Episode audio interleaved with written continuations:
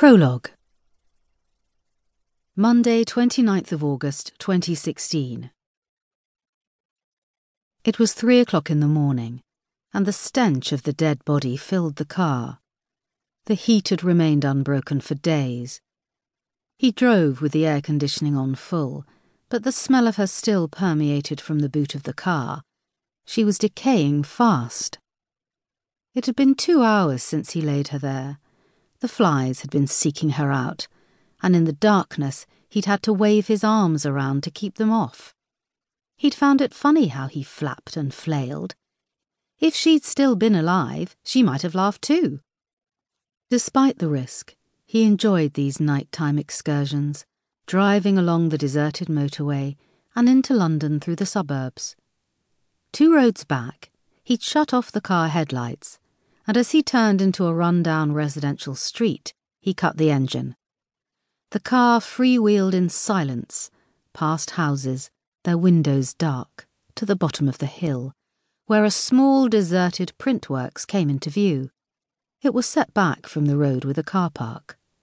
Tall trees lined the pavement, casting it in shadows, while the light pollution from the city threw a muddy orange glow over the surroundings. He turned into the car park, bumping and lurching over tree roots pushing up under the tarmac.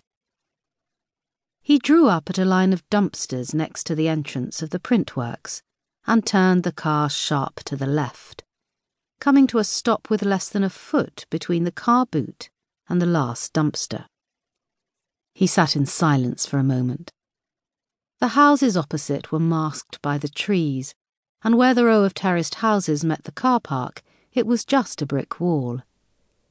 He leaned over to the glove compartment and pulled on a pair of latex gloves. He stepped out of the car, and the heat swelled up at him from the cracked tarmac. The gloves were wet inside within seconds. When he opened the car boot, a blue bottle buzzed out and found his face. He waved his arms and spat it away.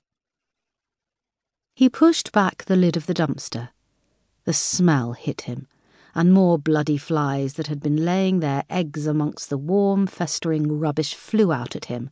He batted them away with a yelp and more spitting, and then moved to the back of the car.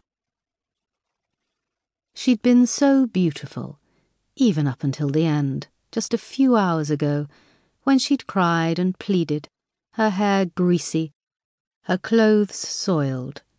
Now she was a limp thing her body was no longer needed, by her or him. In one fluid movement, he hoisted her up and out of the boot, and laid her lengthways on the black sacks, then slid the lid of the dumpster closed. He looked around. He was alone, more so now she was gone. He got back in the car and started the long drive home. Early next morning, the neighbour opposite walked over to the printworks with a bulging black sack. There were no rubbish collections on the bank holiday, and her in laws had been staying with their new baby. She slid back the lid of the first dumpster to drop it in, and a mass of flies seemed to explode out at her. She backed off, batting them away.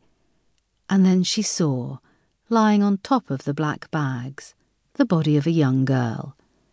She'd been savagely beaten one of her eyes was swollen shut. There were gashes on her head, and her body was crawling with flies in the early morning heat.